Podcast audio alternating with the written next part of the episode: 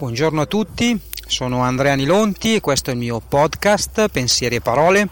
Continuiamo a parlare di comunicazione strategica aziendale. Nelle puntate precedenti abbiamo visto eh, che la prima cosa da fare se si vuole puntare ad un piano di comunicazione è segmentare la propria clientela, quindi trovare delle caratteristiche per creare dei, dei cluster di clienti. Eh, il secondo passo è individuare i bisogni dei clienti e associarli ai servizi che risolvono questi bisogni. Eh, oggi parliamo del terzo passo, quindi il terzo step che è eh, l'individuazione dei canali di comunicazione, cioè come io come azienda comunico con i miei clienti. Eh, vi faccio degli esempi.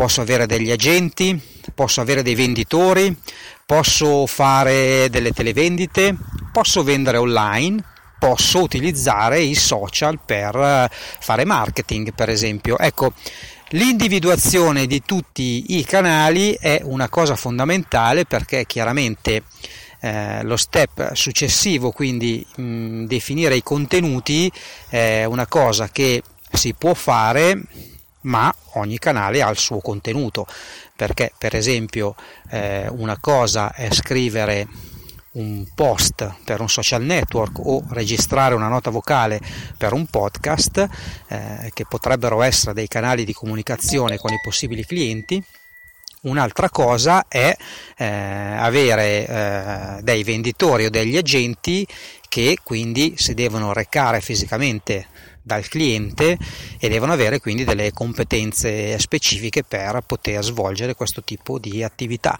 Eh, anche questo è un punto fondamentale per arrivare poi nello step successivo eh, a definire il tipo di contenuto, ma di questo vi parlerò nella prossima puntata. Buona serata a tutti.